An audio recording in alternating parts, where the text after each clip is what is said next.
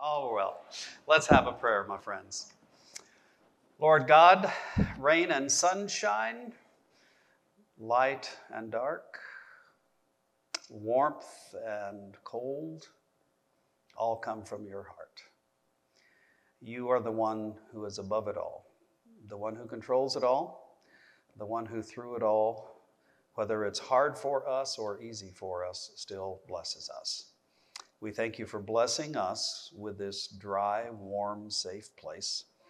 And this warm and safe place where we could be gathered together to open ourselves to your redeeming and renewing word, where we can share with each other about this business of following Jesus, where we can strengthen and encourage each other through the strength and encouragement you have given us.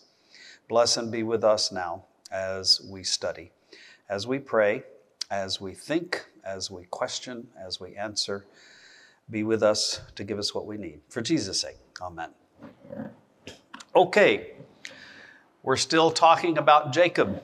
Lots of conversation about Jacob and family and everything that goes on with Jacob's family. Last week we looked at the fact that Jacob and Esau have managed to find a way to resolve the tension that is between them because of the stolen birthright. And now Jacob has taken his family off and is going to uh, live happily ever after, except there is no such thing. Oh, I don't know if I should say this. This might come as a shock to you. There is no such thing as happily ever after, right? there is just ever after. And so more, more comes, more comes, and the story continues. So let's read. I, I think maybe it's going to be best for us just to read this whole section. Let's get this text in our head and then we'll start to talk about it. This is Genesis 33 18. Jacob came safely to the city of Shechem, which is in the land of Canaan, on his way from Padan Aram, and he camped before the city. And from the sons of Hamor, Shechem's father, he bought for 100 pieces of money the plot of land on which he had pitched his tent. There he erected an altar and called it El Elohe Israel. Let's stop there. Let's take this bit by bit.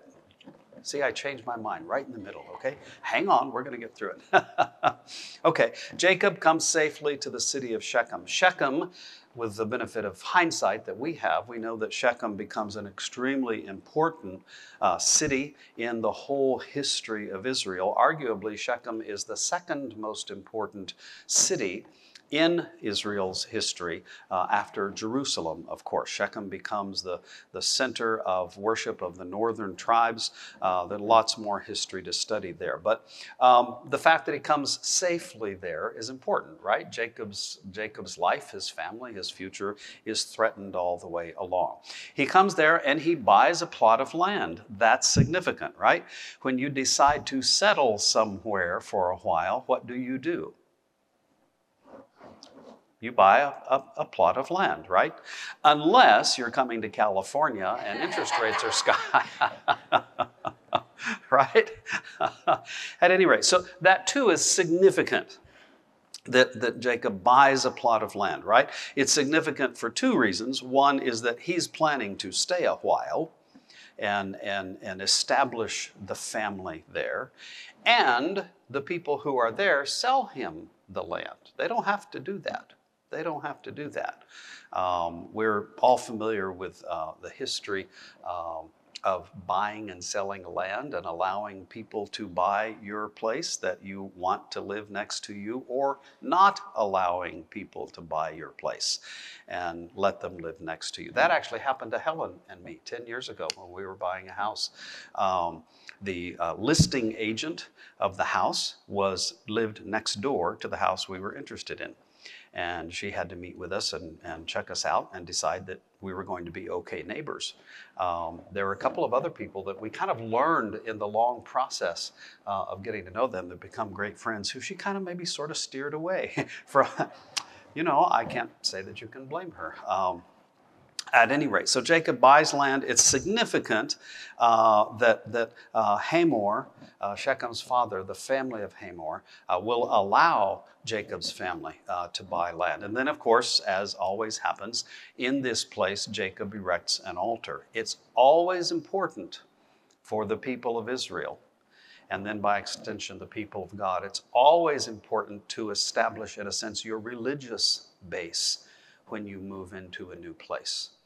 And so those things are, are hugely significant for the way the rest of the story plays out as well. So let's keep on reading the story.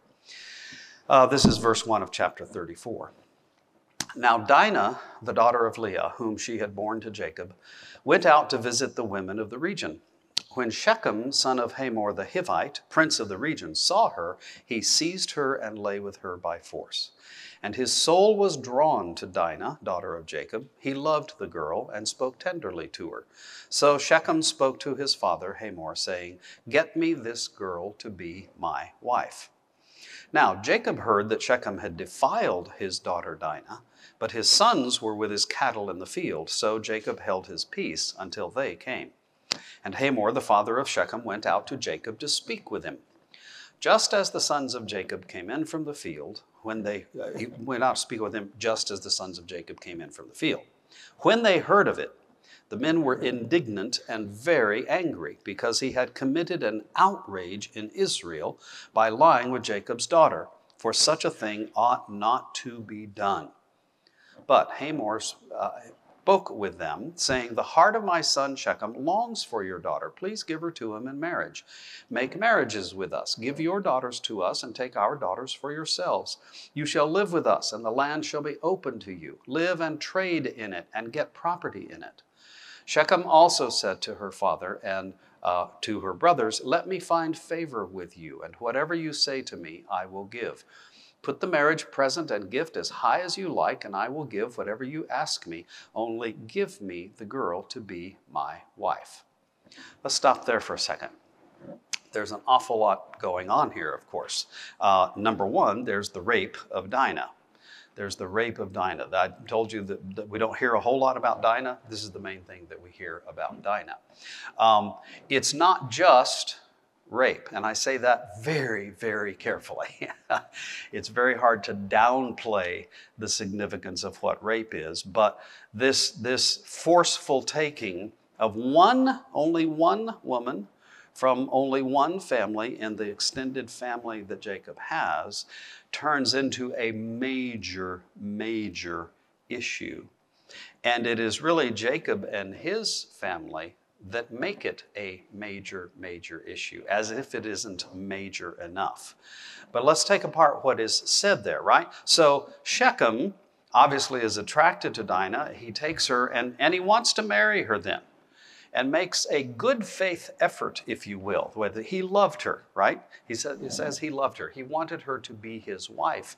Uh, and he tries to make a deal, as you would in that time, uh, with Dinah's father, with Jacob you know, uh, set the dowry price as high as you want. I'll pay anything that you ask for. That would normally be done in that day, that a dowry, a gift would be given, right? Because women, in some sense, are traded back and forth as property. We don't need to talk about what that dynamic is necessarily, but we do need to recognize that is what is going on with this. So there are bigger issues, though, that this story gets to. So notice that when, uh, when, when Dinah is, is raped, how would we would normally think about that context, uh, about that situation in certain kinds of ways, right? Uh, of course, we would want to talk about the incredible violence and violation of Dinah herself, and we could we could talk for a long time about the dynamics of what is going on in Dinah, uh, and we don't want to we don't want to negate that. But that's not where the story goes. Okay? That's not where the story goes. And we might want to say that's exactly where the story should have gone, but that's not where the story goes. The story goes someplace else. It doesn't go into a long conversation about Dinah herself and all the different psychodynamics and whatnot that go on uh, in, in the business of rape. It goes to a different place, right? The different place it goes to is to the significance for the larger community in which Dinah lives, right? Jacob, this verse 5, Jacob hears that Shechem has defiled his daughter Dinah. That word defiled is an interesting word.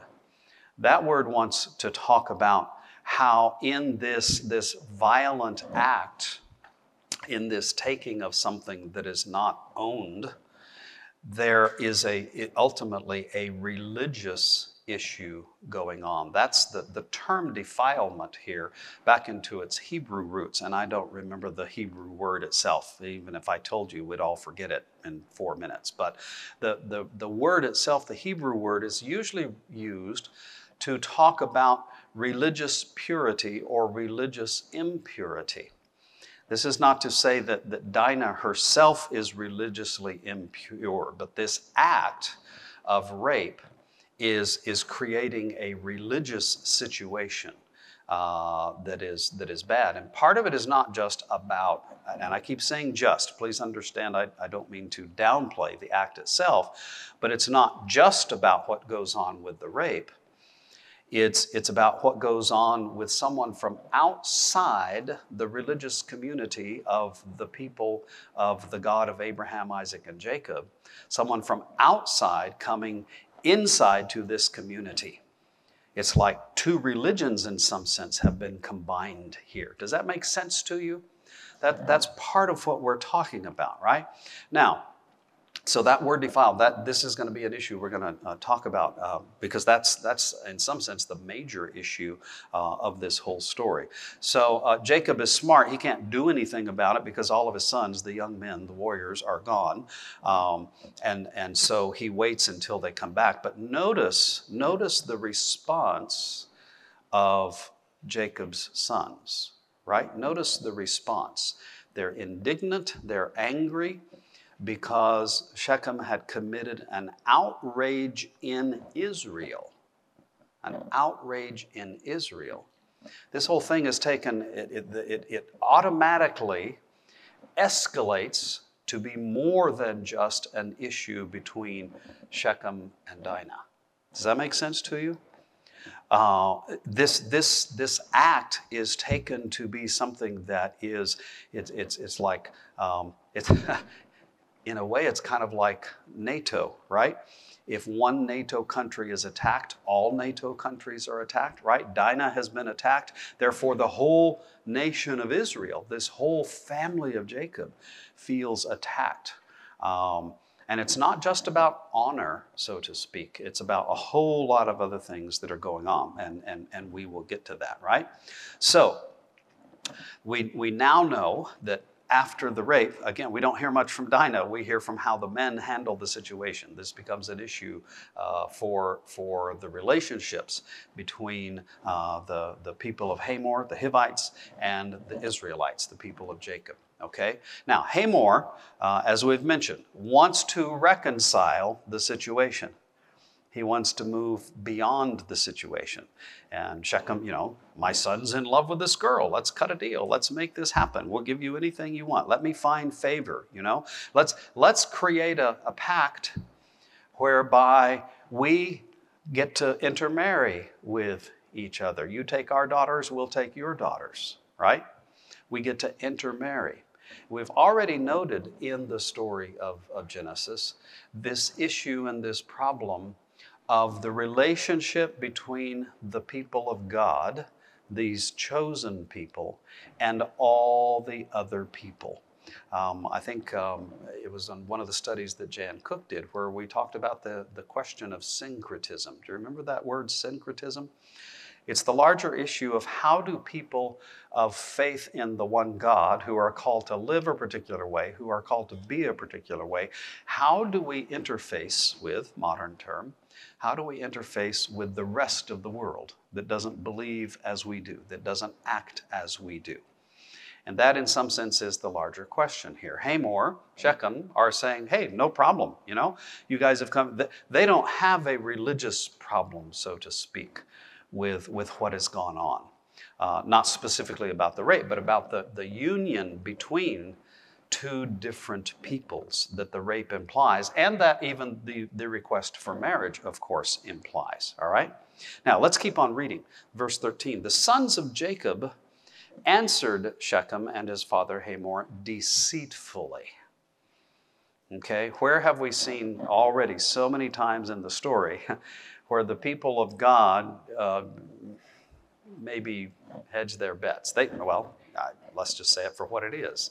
Um, they act immorally, right? They act immorally. We're going to hear how. Because they, they, they deal deceitfully, because he had defiled their sister Dinah. They said to them, We cannot do this thing, to give our sister to one who is uncircumcised, for that would be a disgrace to us. Only on this condition will we consent to you, that you will become as we are, and every male among you be circumcised. Then we will give our daughters to you, and we will take your daughters for ourselves, and we will live among you and become one people. But if you will not listen to us and be circumcised, then we will take our daughter and be gone. Okay? If anyone ever tells you that Bible study is boring, you tell them, well, first we've got rape, now we've got circumcision. I mean, come on.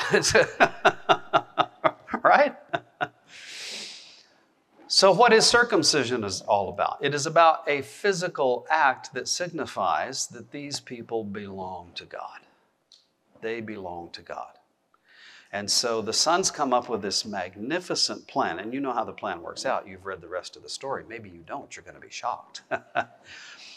but what the sons of Jacob say, the people of Israel say to the Hittites, who are not people of Israel, is if you will take this mark upon you, then it's okay for us. Now, the implication of, the, of that, the way you would understand that, is that if you will adopt our faith, then it's okay to intermarry, right? Uh, you don't have to answer this publicly right now, uh, but maybe for you yourself, I would almost certainly guess for people that you know. How many situations do we know of in life, even today, where in order for a couple to be married, one or the other of them has to change their religion. Right? Right? Has to change their religion. You know, I hear about it all the time. You know, a Democrat who wants to marry a Republican. And, and, and oh, wait, wait, wait, I've gotten confused here. right? That's essentially what, what Jacob's sons are asking. Will you adopt our religion and be circumcised? Okay? Now, What's the response of the family of Hamor? Sure, no big deal. No big deal, right? I can't imagine what was going through their minds, but that's another story. No big deal. They seem to accept this, this mark as, you know, just this, this is part of the this is part of the politics. This is part of the business deal that has to go on. Um, and so, and so they readily agree. Verse 18 Their words pleased Hamor and Hamor's son Shechem, and the young men did not delay to do the thing because he was delighted with Jacob's daughter. Now, he was the most honored of all his family. So Hamor and his son Shechem came to the gate of their city and spoke to the men of their city, saying, These people are friendly with us. Let them live in the land and trade in it, for the land is large enough for them. Let us take their daughters in marriage and let us give them our daughters. Only on this condition will they agree to live among us to become one people, to become one people. There. That every male among us be circumcised as they are circumcised. Will not their livestock, their property, and all their animals be ours? Only let us agree with them, and they will live among us. And all who went out of the city gate heeded Hamor and his son Shechem, and every male was circumcised, all who went out of the gate of his city. Okay, does this read? This reads like a trade pact, doesn't it? Right? Remember, I said it's about way more than just the rape of Dinah. This is about creating a, a, a free trade agreement between the people of Jacob and the people of Hamor, right? We're going to exchange women, okay, pretty big deal. We're also going to exchange land, livestock. We're just we're going to do business with these people. They're going to become like us. Now, if that seems to uh, to downplay the significance of the rape itself, it does. Uh, but it also helps us understand that anytime there's violation in human relationships of any kind, there are broader implications usually. And the implication, of course, is for the future of Jacob's family, for the future of the people of Israel.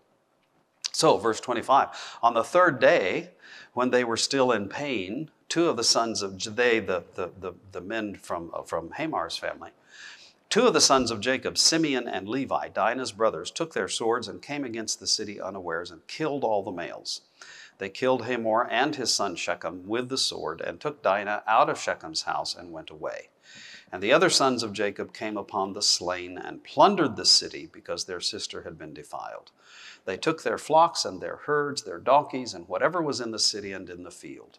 All their wealth, all their little ones, and their wives, all that was in the houses, they captured and made their prey. Then Jacob said to Simeon and Levi, You have brought trouble on me by making me odious to the inhabitants of the land, the Canaanites and the Perizzites. My numbers are few, and if they gather themselves against me and attack me, I shall be destroyed, both I and my household. But they said, Should our sister be treated like a whore? Okay, that's the rest of the story. So, are you familiar with the principle of equitable retribution? You familiar with that principle, right? I do. I'll tell you what it is. Equitable retribution means you do something to me, and I am morally justified in doing something of similar scope and scale and size back to you. Okay? You cut off my pinky finger, I get to cut off yours. That's equitable retribution. Okay? Inequitable retribution is you cut off my pinky finger, I cut off your hand. Right? Um, you see this principle at work all the time in, in individual human relationships, but it also expands to include international relationships, right? Uh, one country captures a couple of spies from another country.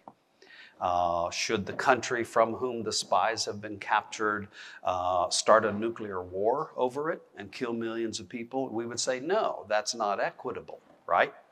Uh, we'll go capture a couple of their spies. That's what we're talking about here. So that's a, a, it is it's some this is not a I, there are moral and ethical overtones to it, but this is just something that's done every day in the real life world, whether there's religion involved or not. Um, you know what is it? Uh, uh, an American drone uh, was was downed yesterday, right?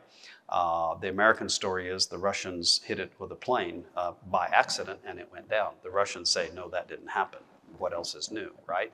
Um, the American response, yet to be determined, is not going to be, uh, if we follow the principle of equitable retribution, it is not going to be something all that dramatic and exciting. It was just an unmanned drone, after all. At any rate, what goes on in this story? Okay, two of the sons, Simeon and Levi, take it upon themselves take it upon themselves, and you have the sense that the other brothers are in on this too, right? They've created this thing.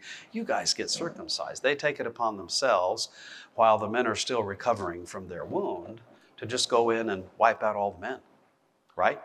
And then the other brothers come in and take everything. They take everything, right? All because of, understand the context of this statement, all because of one little rape right? Is that equitable retribution? Should all the community of the, the people of Hamor, should the whole city suffer because of one thing? You know, uh, in, in, in modern diplomacy, we would say that's, that's an overreaction. Way, way, way overreaction. Why would the sons of Jacob overreact in this way? There's a few things going on here. One is that they have taken the rape to be about more than just a rape. They've taken it to be a religious affront. They are absolutely incensed. They react, therefore, with, with a passionate rage that goes way, way, way overboard in terms of equitable retribution. And they take everything. Jacob Jacob, interestingly, comes off here as kind of the wise elder statesman of the family. He says, What have you guys done? what have you done? You, this, this is not acceptable. And, and we're in trouble now, he said. If it gets out that this is what we've done to this city, we can't stay. We can't stay here. Jacob is worried about the, the political uh, and the, the economic repercussions of this situation. Um, and then, of course, we'll have to go on and tell the rest of the story next week. But, but uh, this, the, the family does survive. But, but let's look at the issues that, that go on here just in this one story, okay? What do you, I've, I've outlined many of them, but, but what are the big issues and how would you connect what went on in that story maybe to what goes on with us today? What are, what's at stake here? What goes on in this transaction, these human interrelationships? What stands out for you as being the most important thing, maybe, or the most telling thing? I think greed, in that in the end they keep everything, um, which isn't God's plan, I don't think. They're yes. deceitful and they keep everything to themselves when yes. they killed everybody. Yes, greed, greed, right? In a sense, what we have here is that Jacob's sons take advantage of this opportunity created by the injustice of the rape of Dinah, they take advantage of that then to vastly enrich themselves, right? It's a, it, it is an issue of greed. That's one of the things that goes on here. Okay, that's a that's a big thing. How how many times you know how many times do we in our relationships you know maybe we've been hurt by somebody and then an opening occurs for us to hurt them back, right? And and and we step right through that maybe and go overboard. Yeah yeah. Good one good one. That's one of the big ones. Yes let's run terry run. Um, what comes to mind with me is that one transgression and horrible as it was mm-hmm. can start a war. I mean, it can start mm-hmm. so many people end up dying, people that had really nothing to do with it. Yeah, so. yeah, exactly. That is the nature of human history and human relationships, right? One terrible thing, and we, we do not deny how horrible that is, uh, can lead to so many other things because of the nature of, of human relationships, right? Escalation escalation is, is what we're talking about. You've done something, I choose, it is in human nature you know, uh, okay, back to, to the example, my pinky finger has been cut off, so I cut off yours and maybe just a little bit of the tip of another one so that I have an advantage, right? Well, so then what are you going to do? We call it escalation, just a little bit more. And then, of course, this thing just is blown way out of proportion to begin with. Yeah, yeah. But it begins with that one thing. Yeah, very important point. Yes. This is maybe a little bit different in terms of an issue. But what struck me when I was reading it was the fact that they used the word deceitful. And when you think about deceitful, you immediately think back down, back to Jacob himself. So here you have his sons, his progeny, carrying on a what genetic flaw, if you will, or sure. you know, a family yes, tradition, yeah, yeah. whatever you want to call it uh, they have that same mindset as Jacob. And it, to me, spoke of the family itself being deceitful. Mm-hmm, mm-hmm. Yes, exactly. Exactly. Very good point. They are all chips off the old block, aren't they? Yes, yes. Um, there's another interesting fact of this is that why would you, if you're writing the history of your people, why would you include all these stories about how terrible your ancestors were, right? I mean, the way we would want to write history normally is to talk about, you know, Mother Teresa was my cousin, uh, but but you know, uh, Adolf Hitler we won't admit is is part of the history. You know, you hide the horse thieves, so to speak.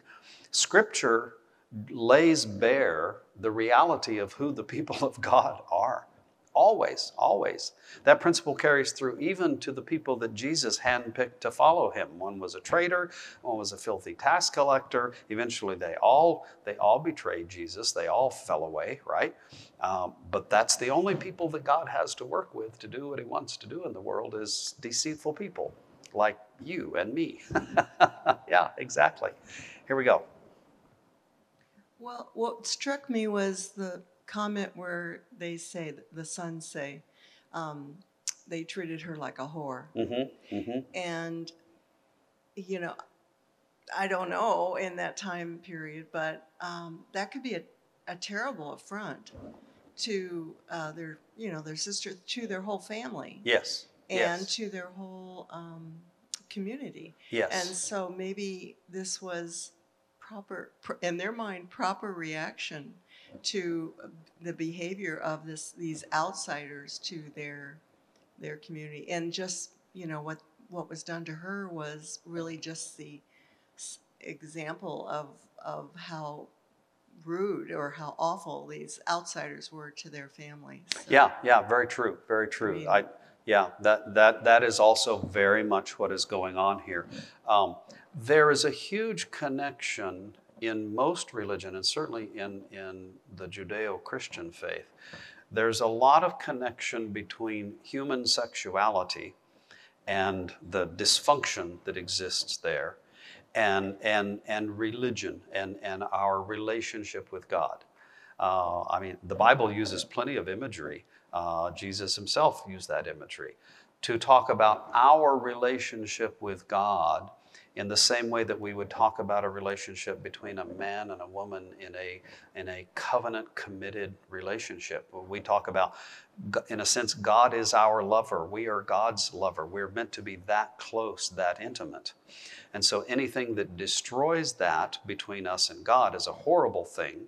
And likewise, then, on the level of human relationships, anything that, that is less than purity and covenant relationship uh, in every aspect of sexuality, anything that's less than that is a terrible thing. Those, those images are, are pulled together.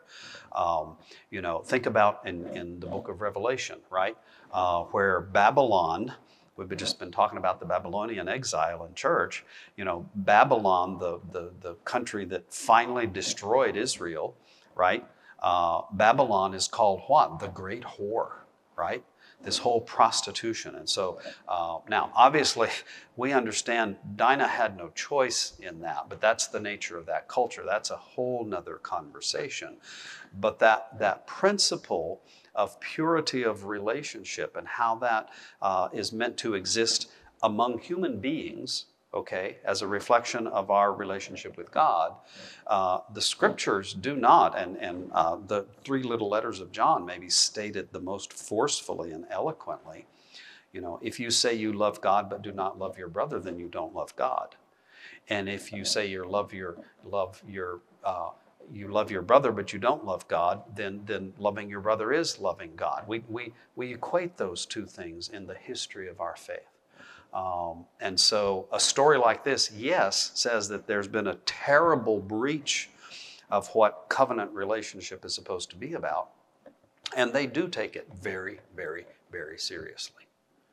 And that, that's also part of what the overtones of what rape are about. And of course, then we have to take the conversation not just uh, in, in terms of human sexuality, but all the violence inflicted upon other people of all kinds. Uh, and we know, of course, that, that rape is often not about sex per se, it's about violence. So there's a, there's a lot of books to be written out of this. Thank you for highlighting that. Yes. No one has said anything about the circumcision. circumcision. Mhm. And as I was reading it, having lived in the Middle East and having seen so many of them, because it's a ritual that the children go through, Mhm. And have talked to a number of men who went through it later in life, Mhm. saying it was the most painful thing they had ever gone through. Mhm. It struck me that this was a big sacrifice for, for um, all of these people to go through with no objections. And they said that the um, progeny, any- anyone born from then on, was going to have that done. Right, right. I mean, that was asking a lot, I thought. And even though lying with with uh, Dinah was was horrible, um, I think the sacrifice of the circumcision might have kind of leveled the playing field a little sure, bit. Sure, sure, absolutely. Yeah, it, it is. Um, it is part of the human impulse when we're talking about matters of life and death and eternity and God to represent and to embody all those things, um, taking the most important parts of life, the most sensitive, the most powerful parts of life, right? Um, let's talk about child sacrifice, okay, is one of those things. You know, if you want to prove your love to God, kill your firstborn son. I mean, how horrible is that? You know, for the male, the business of circumcision, yes, uh, it, that strikes to the very heart of the matter. um, are there any other men in the room? No, I, I, I have no allies today.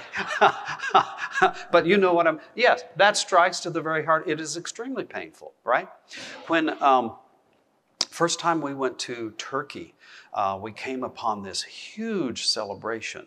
And part of the ritual in, in some aspects of, of Islam uh, is when a boy turns, I think it's eight years old, he's then circumcised. And there's a huge celebration. And the kid is, um, we were a group of tourists uh, that came upon it and were standing there watching, and, and they were parading this, this helpless little boy around. He was all dressed in beautiful clothing and sitting on, on kind of this little throne thing that they were carrying around, and everybody was making a big party of it. Uh, and, and we started asking, I said, Does he know what's coming? Uh, but you know he's he's cared for and and part of the tradition was that everybody that that encounters him is supposed to give him money uh, and so, you know, we willingly gave the poor kids some money, right? If this will ease your pain a little bit, yeah, we'll do that. But, but that's part of the, that's how important it is. Which leads to another point about this story, right? Is that for the, the family of Jacob, for the Israelites, circumcision is a sacred thing it's meant to signify the indelible mark in the most sensitive place on the male body of a relationship with God. Okay? But what do the sons of Jacob, what do they do with that physical act that is meant to signify the beauty of this covenant relationship with God? Right? They, in a sense, impose it on the, on the, the sons of Hamor and they tarnish it. They use it for their own purposes. It would be like if I wanted to massacre a bunch of people, I would say, Come in and share the Lord's Supper with me. And then keep pouring the wine for a while. and when they're drunk, killing them. You know, desecrating the Lord's table maybe is the best way we could think of or, or drowning the baby in the water that you're supposed to baptize them in. That, that's, the, that's the level at which this is, right? Uh, and like I say, this is about more than just the rape, but we see where it all leads, don't we? And, and so here we see human nature revealed at its very worst in these people who are the people that God has chosen taking their religion and using it against someone. Where do we see that happen? Using your religion against someone. That happens all the time in the world, right? It happens in Christian history, it happens in Jewish history, it happens in Muslim history, it happens in, in all history. Yes? I was going to say that uh, there are um, uh, unsavory uh, pastors, if you might call them that, fake Mhm. pastors who who use religion for their for their own profit. Absolutely. Yeah, yeah. Yes, yes, absolutely. Yeah, just just focusing on Christianity for a while, right? Uh, church leaders, pastors generally, who will who will use their position and twist the theology not just enough to get whatever they want. Money, power, fame, sex, you name it, all that good stuff of life. You can use religion to get that for yourself. It's the most horrible abuse of Christian faith there is, right? It's not limited to Catholic priests, it's not limited to Protestants, it's not limited to anywhere. That's the nature, the nature of humanity. Yes. I guess I find it a little ironic that Rebecca and Leah were not from the lineage of Abraham. And now, within one generation, now they're so concerned with marrying into another or having someone else marry into their faith. Mm-hmm. Seems like a big jump in a short period of time. Yeah. Yeah, it is a big jump in a sense. I, I think you'd have to talk about the circumstances, the way a person comes into faith, and the reasons a person comes into faith, right? Um, with with uh, Leah and with Rebecca, uh, there is a, there's an upright and honorable way in which Jacob uh, seeks to have them as his wives, right? Jacob doesn't go rape Rebecca and then say she's mine, right? That doesn't happen. That's what's going on here. Um, so that that question, Israel has had to deal with that question through all of its history. It still does, right? The Jewish people are still very concerned about the business of intermarriage. And, and historically, Christians have been concerned about the business of intermarriage. Are you polluting the faith? Are you diluting the faith when you bring somebody in from out of the faith? Right? And of course, we all know people, you know, I, I, I know a lot of people who have converted to either a different faith or a different version of Christianity um, merely for the convenience of getting what they want. It make it really deep down inside, it's not an issue of, of belief or true conversion, right? And so that's part of what we're talking about. And it's a problem we face, you know, every day. How much will you include? How much will you not? Yes. Um, several years ago, um, Kathleen Nasi's nephew went with me to India. Mm-hmm. And while we worked in the hospital, there was a woman there that was burned terribly. She was going to die. And it was because she had refused to have sex with her husband. Hmm. Mm-hmm. And this boy that was with me, big burly fellow, came into the red and we were trying to bathe her. But of course, there's not much of a skin to bathe. Mm-hmm. But he picked her up and he left her off of the bed so that we actually used the bed. And it made all the difference in the life of his life. Mm-hmm. And he became a minister after he was there. Yeah. When you see the terrible things that we do, do to each other in every aspect of our being, right? And then try to heal from that and recover that, right? Absolutely. Yeah, yeah, that's cool. That's cool. What else do you see here? What else rises up from inside you? Yes. Let's get the mic real quick. What you're going to say is going to be profound, so we want to get it recorded. Oh, now I don't, now I can't say anything. Um, You know, it, it seems to me that, I- think this has already been said, but it, a lot, a lot of this is just the accumulation of wealth and power, Mhm. the whole story. Mhm. Um, There's a rape. Uh, that Somehow this guy loves this woman, but he, you know, took her forcibly and, and then he's got her in his house because they recovered her from, you know, Mhm. uh, Jacob's people recovered her from Ha- Ha- Hamor. Hamor's pe- Yeah. people at the end. But um, when so so Haman goes to Jacob and wants to you know wants to create this deal where they intermarry and, and they become bigger. They're they're creating something bigger. um, Mhm. You know, out of the, the two peoples. And then, um, let's see, and then, uh, um, but, and he talks to, and, and then they ask for the circumcision and he goes back to his people and he says, you guys need to get circumcised so we can combine with, uh, Is- with, with Jake's, Jacob's people because they've got all this stuff Mhm. that we can share, share with and they, Mhm. and it's bigger than what we've got. So it's Mhm. going to enrich us. And then, um, so, uh, so e- they, and they agree. And then, um, then um, Jacob's, uh, and, and but yeah, I get the feeling that Jacob's people are are in in the back of their mind they're they're planning on this total devastation and killing of this Mhm. other whole whole nation Mhm. um, by asking them to be circumcised, and then you know in their when they're weak, they come in and, and kill everybody and then take everything they have. So it's like um, it's like it's like this. They're, devising this plan to um, to enrich themselves on the backs of somebody else through the whole story. Mm-hmm. Mm-hmm. Yeah, yeah. That's that's an awful lot of what's going on here. Is using faith, using religious practice for your own gain. There are other stories in the Bible, and I've got one of them referred to here in your notes. Uh, is it in First Samuel? Um, where occasionally, and uh, this brings up other issues, but occasionally God will say to the Israelite people, go over to that community and just wipe it out, destroy everything.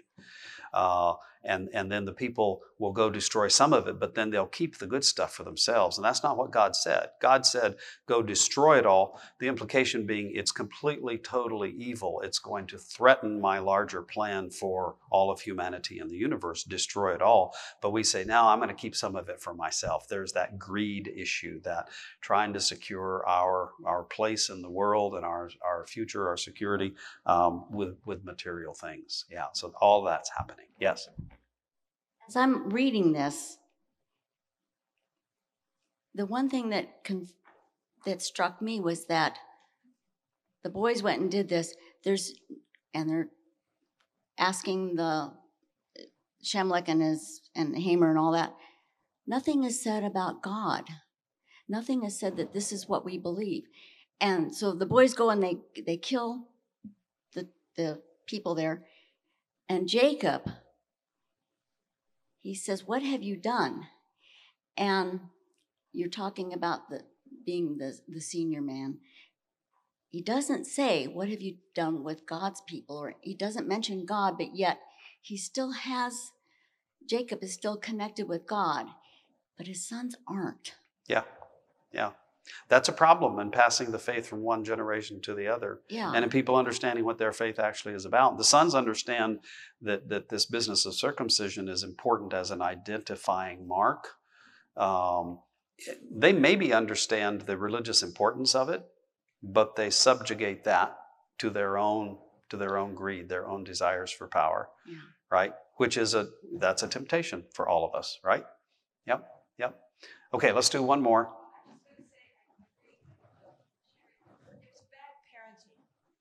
It's bad parenting. Bad There. parenting on the, of Jacob, that his sons were like this. Yeah, yeah, exactly. Exactly. Well, Jacob is no, you know, shining example of, of morality and ethics either, is he? Yeah, yeah. And yet God is working through all this. All right. Well, okay, you've got some a lot of good stuff to talk about in your small groups, right? That's great. Look forward to se- thank you all for coming out on a on a perfectly lovely day where God is watering the earth. So let's have a word. Lord God, we ask that in the midst of all of our study and reading and discussion, that you would help us to connect in a personal way with people who were doing their best, sometimes doing terribly, but doing what people do. Thank you for allowing us to have these stories and to learn from these stories. Please help us to learn from these stories about your path and then all the other pathways that are out there.